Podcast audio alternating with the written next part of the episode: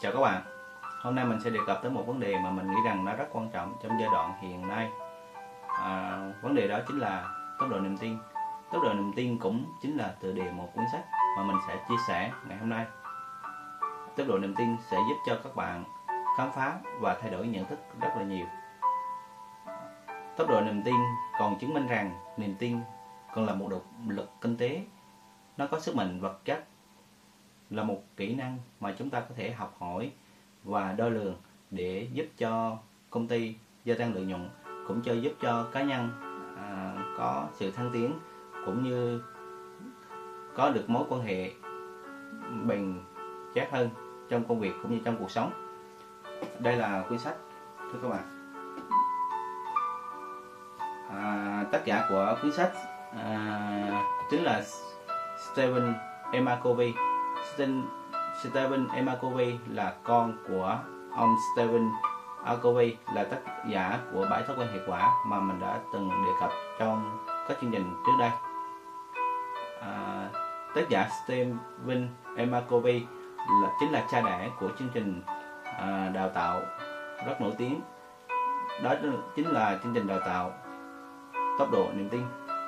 Chương trình đào tạo tốc độ niềm tin là một chương trình nổi tiếng của Franklin COVID à, nó được đào tạo tại các công ty tập đoàn trong top Fortune 500 ngoài ra nó còn là được đào tạo rộng rãi tại 163 nước trên thế giới trong đó có Việt Nam đó thưa các bạn.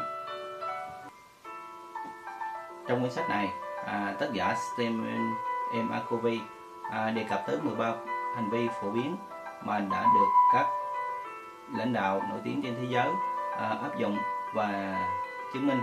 Và chúng ta có thể vận dụng à, để cải thiện hành vi của mình. Ngoài ra cũng có thể xây dựng à, được các mối quan hệ tốt đẹp trong tổ chức cũng như là trong à, cuộc sống. Thưa các bạn à, cuốn sách tốc độ niềm tin à, đề cập tới năm cấp độ niềm tin cấp độ thứ nhất đó là niềm tin vào bản thân. Cấp độ thứ hai là niềm tin trong các mối quan hệ. Cấp độ thứ ba là niềm tin à, trong tổ chức. Cấp độ thứ tư là niềm tin trên thương trường. Cấp độ thứ năm là niềm tin trong xã hội.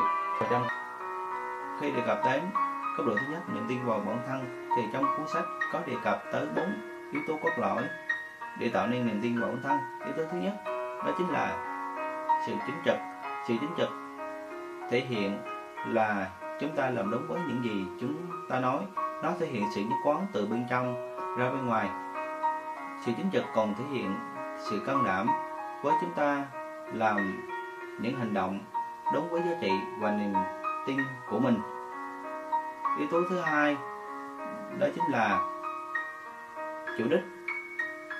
Chủ đích chính là ý định, động cơ và hành vi từ đó mà ra. Niềm tin mạnh khi chúng ta có ý định động cơ, ngay thẳng và vì lợi chung. Còn khi mà chúng ta bắt đầu nghi ngờ một người nào đó, thì nghi ngờ ý định của họ, ý định xấu, thì cho dù họ có cố gắng thế nào thì chúng ta cũng không thể tin họ yếu tố thứ ba, đó chính là khả năng. Khả năng là sự tiền đạo, sự tự tin. Khả năng bao gồm tài năng, thái độ, kỹ năng và phong cách.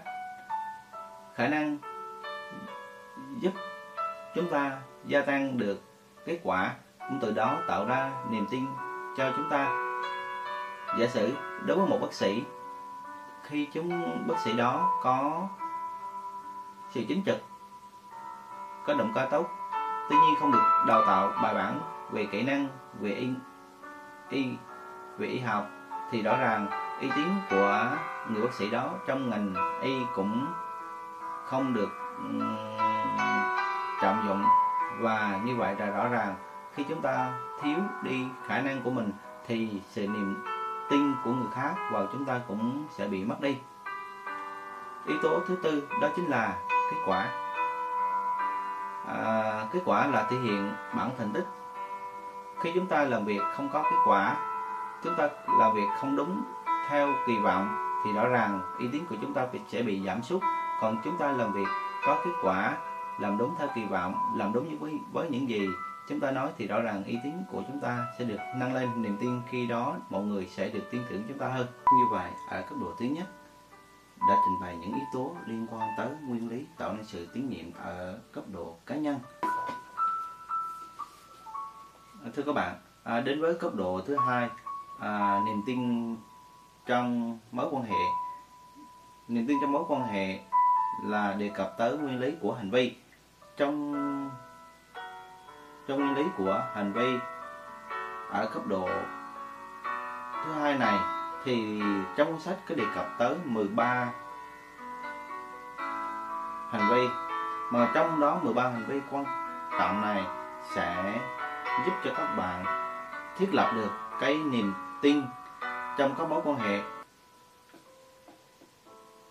Đối với hành vi thứ nhất à, hành vi à, trao đổi thẳng thắn. Trao đổi thẳng thắn ở đây là thể hiện sự trung thực nói đúng sự thật cho người ta biết lập trường của bạn dùng ngôn ngữ đơn giản gọi đúng bản chất sự vật. Thể hiện sự chính trực thư đừng nên xuyên tạc phá mấy sự thật đừng thư dệt đừng lại để lại ấn tượng xấu. Để lại ấn tượng sai thì đó là nội dung tóm tắt của hành vi à, thứ nhất. Đến với hành vi thứ hai hành vi thể hiện sự tôn trọng. Thể hiện sự tôn trọng. Hành vi thể hiện sự tôn trọng là thật lòng quan tâm tới người khác. Thể hiện sự quan tâm tôn trọng phẩm chất của mọi người trong mọi vị trí, đối xử với một người một cách tôn trọng. Đặc biệt với những người không cho bạn ngược lại, thể hiện lòng tốt với những việc nhỏ, đừng giả vào quan tâm cũng như đừng cố gắng tính toán hiệu quả với người khác. Thưa các bạn, hành vi thứ ba chính là hành vi thiết lập minh bạch. Hành vi thiết lập minh bạch ở đây là nói cho người ta biết sự thật, có sự kiểm chứng, sống sự thật đừng sử dụng ý định ẩn, đừng che giấu thông tin. Hành vi thứ tư chính là hành vi khắc phục sai lầm. Khắc phục sai lầm, ở đây là chúng ta sẵn sàng khắc phục sai lầm do bản thân mình gây ra. Xin lỗi nhanh chóng, bù đắp lại. Có thể luyện tập khắc phục dịch vụ thể hiện sự tôn trọng, khiêm tốn. Đừng che lại đừng để lại tự ái đừng để tự ái cản trở hành vi khắc phục khắc phục sai lầm. Hành vi thứ năm chính là hành vi thể hiện sự trung tín ở à, thể hiện sự trung tín ở đây là ghi nhận, đóng góp một cách thoải mái. Hành vi thứ năm, hành vi thể hiện sự trung tín là hành vi ghi nhận, công lao một cách thoải mái. Công nhận sự đóng góp của người khác. Nói về người khác như họ đang có mặt, đại diện cho người khác đại diện cho người khác khi không có mặt để nói về mình đừng nói sau lưng người khác. Đừng tiết lộ thông tin riêng tư của người khác. Hành vi thứ sáu là hành vi thiết lập kết quả.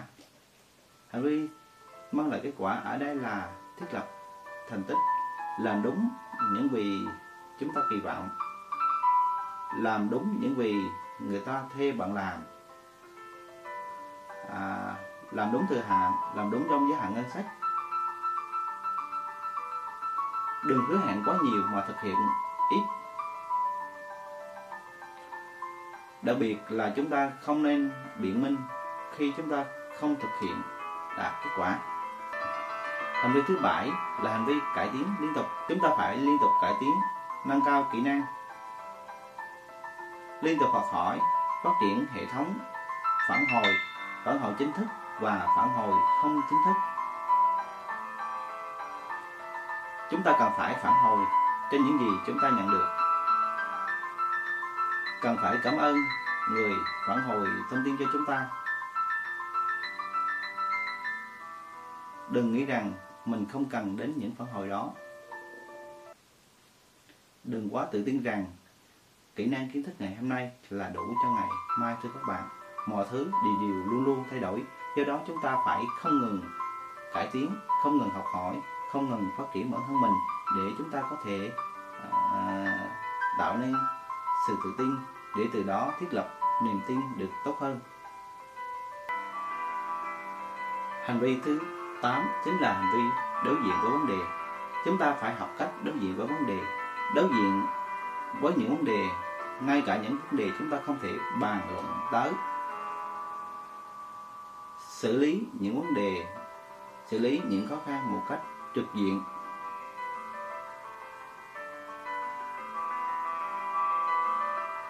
Thừa nhận những vấn đề không được nói ra, chúng ta cần phải dũng cảm tranh luận. Sẵn sàng lấy đi thanh gươm trong người khác.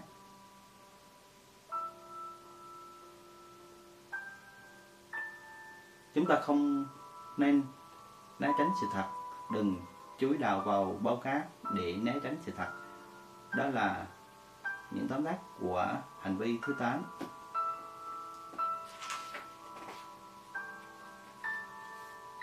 hành vi thứ 9 là hành vi trao đổi kỳ vọng. Nêu rõ kỳ vọng, trao đổi về chúng, xác thực chúng. Thương lượng nếu cần và nếu có thể. Đừng vi phạm kỳ vọng. Đừng giả định rằng kỳ vọng mọi người đã rõ và ai cũng hiểu.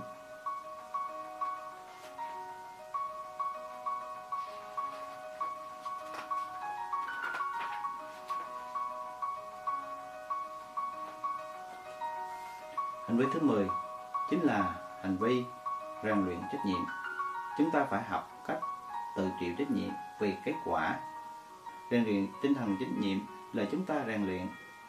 Cách chúng ta chịu trách nhiệm về công việc, chịu trách nhiệm về kết quả. Trong khi đó, buộc người ta, buộc người khác cũng phải chịu trách nhiệm về kết quả của họ.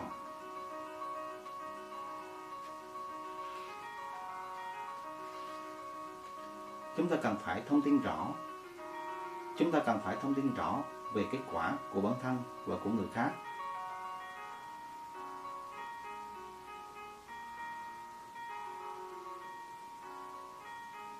Đừng né tránh. Chúng ta cũng không nên né tránh và rũ bỏ trách nhiệm và cũng đừng đổ lỗi khi chúng ta không thực hiện xong nhiệm vụ. Như vậy, đối với việc rèn luyện chịu trách nhiệm là một hành vi cực kỳ quan trọng. Nó sẽ giúp cho chúng ta thực hiện được sự chịu trách nhiệm về kết quả cuối cùng chịu trách nhiệm về kết quả trong công việc. Chúng ta hãy mạnh dạn rèn luyện mình để cải thiện mình. Thà chúng ta chấp nhận sai lầm ở một thời điểm nào đó, để từ đó chúng ta luôn luôn hoàn thiện bản thân mình một cách tốt hơn để có thể thiết lập được niềm tin trong mối quan hệ với bạn bè, với cấp trên với đồng nghiệp và mối với gia đình. Hành vi thứ 11 chính là hành vi lắng nghe trước. Hành vi lắng nghe trước ở đây thể hiện là sự lắng nghe trước khi nói. Chúng ta lắng nghe bằng cả đôi tai đôi mắt và cả con tim. À, chúng ta phải tìm hiểu xem điều gì quan trọng nhất đối với người cùng làm việc với ta đừng cho rằng là mình biết điều gì là quan trọng nhất đối với người khác cũng như là đừng cho rằng là chúng ta biết toàn bộ câu hỏi toàn bộ câu trả lời. Và kỹ năng lắng nghe trước là một kỹ năng rất quan trọng. Ở đây là vừa lắng nghe vừa thấu hiểu. Chúng ta phải thể hiện sự lắng nghe người khác để từ đó chúng ta thấu hiểu họ hơn để từ đó chúng ta có thể à, thiết lập niềm tin thiết lập mối quan hệ với người khác được tốt hơn. Vi thứ 12 là hành vi dễ cấm kết. Hành vi dễ cấm kết ở đây là chúng ta nói những gì chúng ta làm và chúng ta làm những gì mà chúng ta nói đã làm. Chúng ta cần phải đạt ra sự cấm kết một cách thận trọng và giữ cấm kết. Chúng ta cần phải xem xét rằng à, giữ cấm kết còn là biểu hiện sự danh dự của cá nhân chúng ta cũng đừng à, tiết lộ bí mật và chúng ta cũng đừng biện bạch lấy lý do để thoát khỏi sự công kết dễ công kết là một trong những vấn đề quan trọng. Chúng ta phải công kết với bản thân, chúng ta phải công kết với chính mình, chúng ta công kết với những gì chúng ta nói và chúng ta sẽ làm để từ đó chúng ta mới thiết lập được niềm tin ở người khác. Thưa các bạn hành vi thứ 13 chính là hành vi mở rộng niềm tin. Mở rộng mình, niềm tin, ở đây là chúng ta có khuynh hướng đặt niềm tin. Chúng ta mở rộng niềm tin với người khác. Chúng ta cần phải biết mở rộng niềm tin với người khác. Chúng ta cần phải thể hiện sự mở rộng niềm tin với những người đáng được tin. Chúng ta cần phải mở rộng niềm tin với những người xứng đáng. Chúng ta cần phải học cách mở rộng niềm tin dựa trên tình huống sự rủi ro và cũng như uy tín của người được chúng ta tin tưởng.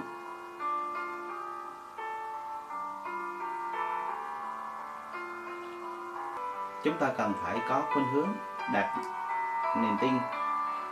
Chúng ta cũng đừng giữ lại niềm tin bởi vì một chút gì đó rủi ro. Việc mở rộng niềm tin là một việc làm rất quan trọng trong các việc thiết lập các mối quan hệ để làm từ đó, chúng ta xây dựng được niềm tin một cách vững chắc hơn. Thưa các bạn, đến với cấp độ thứ ba, đó là niềm tin trong tổ chức.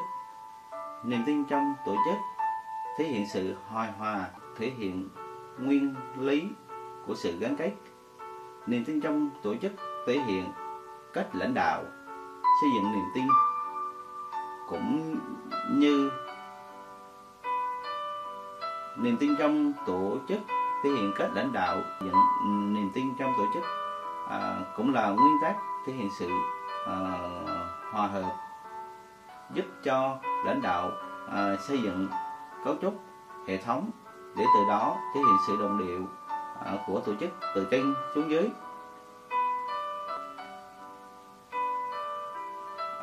Niềm tin trong tổ chức cũng dựa trên bốn yếu tố cốt lõi cũng xuất phát từ niềm tin của cá nhân. Nó chính là sự đồng nhất. Bởi niềm tin của những cá nhân niềm tin của tổ chức nó dựa trên sự chính trực của tổ chức. Tổ chức đó có đáng tin không? Tổ chức có sự có sự trung thực có thể hiện được cái giá trị của mình hay không? Và cũng à, niềm tin của tổ chức còn dựa lên trên sự chủ đích chủ đích của tổ chức đó có động cơ trong sáng có vì cộng đồng hay không? Và cũng niềm tin của tổ chức cũng còn dựa trên yếu tố đó chính là khả năng. Khả năng của tổ chức là như thế nào? Sở hữu những kỹ năng gì? Cán bộ công nhân viên cũng như là à, người lao động ở công ty đó thì có kỹ năng gì? À, vượt trội có đặc thù như thế nào, có năng lực cạnh tranh như thế nào để có thể ờ, đáp ứng được yêu cầu phát triển của xã hội. Ngoài ra, cái yếu tố cốt lõi đó cũng chính là ờ, kết quả. Tổ chức đó có đạt được kết quả như thế nào? Tổ chức đó có đạt được kết quả như kỳ vọng hay không? Có đáp ứng được yêu cầu của xã hội hay không? Như vậy, việc thiết lập niềm tin đối với tổ chức cũng cực kỳ quan trọng. Nó xuất phát từ việc xây dựng niềm tin của mỗi cá nhân trong tổ chức từ cấp lãnh đạo cho đến cấp nhân viên vẫn có sự đồng điệu có sự tôn trọng lẫn nhau thì khi đó sẽ thiết lập được niềm tin vững vàng trong uh, tổ chức. Đến với cấp độ thứ tư chính là niềm tin trên thương trường. Niềm tin khi nhắc đến thì niềm tin trên thương trường chúng ta sẽ nhớ đến nguyên lý. Đó chính là nguyên lý uy tín tạo uy tín. Khi nhắc đến thương trường nguyên lý tạo uy tín chúng ta sẽ nhắc, nhớ đến là chính là cái thương hiệu. Một thương hiệu mạnh thể hiện là một sự đội ngũ gắn kết, thể hiện rằng là ở trong tổ chức đó, cá nhân đáng tin, có một đội ngũ đáng tin và một tổ chức đáng tin.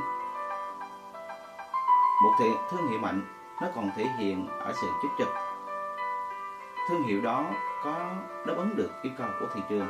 Thương hiệu đó có thể hiện sự trung thực cuộc hay không? Thể hiện sự đóng góp cho xã hội hay không? Ngoài ra thương hiệu đó thể hiện sự có chủ đích. Có chủ đích ở đây là cũng phải có thể hiện cái động cơ. Trong sáng động cơ vì cộng đồng xây dựng thương hiệu vì khách hàng xây dựng thương hiệu vì à, cổ đông vân vân. Ngoài ra cũng có yếu tố khả năng. Khả năng thì thương hiệu đáp ứng khả năng như thế nào? Thương hiệu đó có mạnh hay không? Năng lực của tổ chức như thế nào để tạo dựng lên một thương hiệu vững mạnh? Và thương hiệu đó có đưa đến kết quả như thế nào? Có tạo ra uy tín vững chắc có đem lại sự hài lòng cho khách hàng hay không? Có tạo, có phải là một thương hiệu mạnh hay không? Thương hiệu nó còn thể hiện rằng nó là một niềm tin của một tổ chức. Đó là niềm tin của khách hàng. Như vậy, cấp độ niềm tin trên thương trường thể hiện ở việc xây dựng làm thế nào doanh nghiệp, tổ chức phải xây dựng cho được một thương hiệu mạnh, một thương hiệu xuất phát từ nội lực của tổ chức đó. Ở cấp độ thứ năm chính là niềm tin trong xã hội niềm tin trong xã hội thể hiện nguyên lý là cống hiến. Nguyên lý cống hiến ở đây là nó sự đồng bộ hóa tất cả các cá nhân, tổ chức trong cộng đồng này. Nó cũng xây dựng từ cốt lõi, con người có xu hướng cống hiến, tổ chức có xu hướng cống hiến và làm thế nào à, cùng đóng góp xây dựng cộng đồng, tạo nên một niềm tin trong cộng đồng tạo nên một niềm tin trong toàn xã hội thì khi đó có sự đóng góp của tất cả các mặt trong đời sống xã hội. Hiện nay có một khái niệm mà khi nhắc tới cái niềm tin trong cộng đồng đó chính là cái công dân toàn cầu. Khái niệm công dân toàn cầu ở đây thể hiện là uh, xã hội đang thay đổi rất là lớn quá trình toàn cầu hóa hiện nay và xã hội đang đáp ứng yêu cầu và hiện nay là một người lao động có thể làm việc bất kỳ ở quốc gia nào miễn là đáp ứng được yêu cầu, có nghĩa là đáp ứng được năng lực, trình độ, thể hiện được có sự chính trực, có động cơ tốt thì chắc chắn sẽ đón được yêu cầu của cộng đồng, xã hội. Chắc chắn rằng sau khi đọc cuốn sách này này, chúng ta sẽ thấy rằng niềm tin là một điều quan trọng, là một động lực vô cùng quan trọng trong cuộc sống.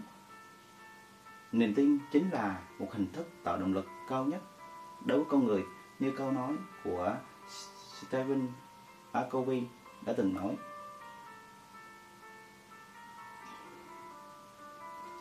Nói tóm lại việc mở rộng niềm tin đến người khác chính là làm sống lại ngọn lửa nội tâm của chính chúng ta.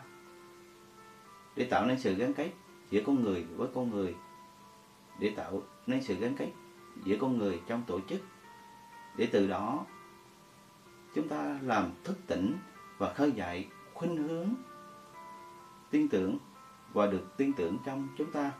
Mở rộng niềm tin chắc chắn sẽ làm thức tỉnh và làm khơi dậy khuynh hướng tin tưởng và được tin tưởng trong mỗi con người chúng ta. Ngoài ra nó sẽ mang lại hạnh phúc và ý nghĩa cho các mối quan hệ, mang lại kết quả cho công việc cũng như là mang lại niềm tin cho mỗi con người vào trong cuộc sống. Thưa các bạn, chắc chắn rằng cuốn sách tốc độ niềm tin. Tốc độ của niềm tin Speed of Church này sẽ là một cuốn sách đáng để đọc để mỗi chúng ta có thêm kiến thức cũng như là chúng ta có gia tăng được niềm tin vào chính mình để từ đó hoàn thiện bản thân mình được tốt hơn. Chúng ta để hoàn thiện những điểm khiếm khuyết đồng thời qua đó sẽ giúp chúng ta nhìn nhận lại mình. Chúng ta sẽ biết được những điểm mạnh của bản thân để từ đó chúng ta à, phát triển hoàn thiện và chúng ta có thể truyền cảm hứng cho mọi người để cùng nhau phát triển xã hội để cùng nhau tạo dựng niềm tin trong tổ chức tạo dựng niềm tin ngoài xã hội được ngày càng tốt hơn. À, đến đây thì các mình mong rằng các bạn sẽ có thêm đóng góp cho mình. Với cuốn sách tốc độ của niềm tin này, mình nghĩ rằng đây là một cuốn sách rất hay, rất đáng để đọc cho mỗi chúng ta có thêm kiến thức, có thêm niềm tin vào chính mình để từ đó chúng ta có thể hoàn thiện những điểm khuyến khích, chúng ta có thể chia sẻ truyền cảm hứng cho người khác, để người khác có thêm sự trải nghiệm thú vị về cuộc sống. Và mình mong mong rằng với quyển sách này, với chị chia sẻ của mình về cuốn sách tốc độ niềm tin sẽ giúp cho các bạn có sự nhìn nhận lại bản thân mình được tốt hơn.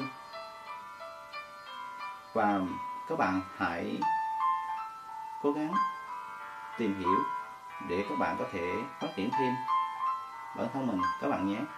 Ngoài ra, các bạn hãy đừng quên đăng ký kênh của mình và follow những video lần sau để mình có thể chia sẻ cho các bạn tốt hơn. Hãy đăng ký và subscribe kênh của mình, các bạn nhé. Một lần nữa xin cảm ơn và hẹn gặp lại các bạn trong những chương trình lần sau. Xin chào các bạn.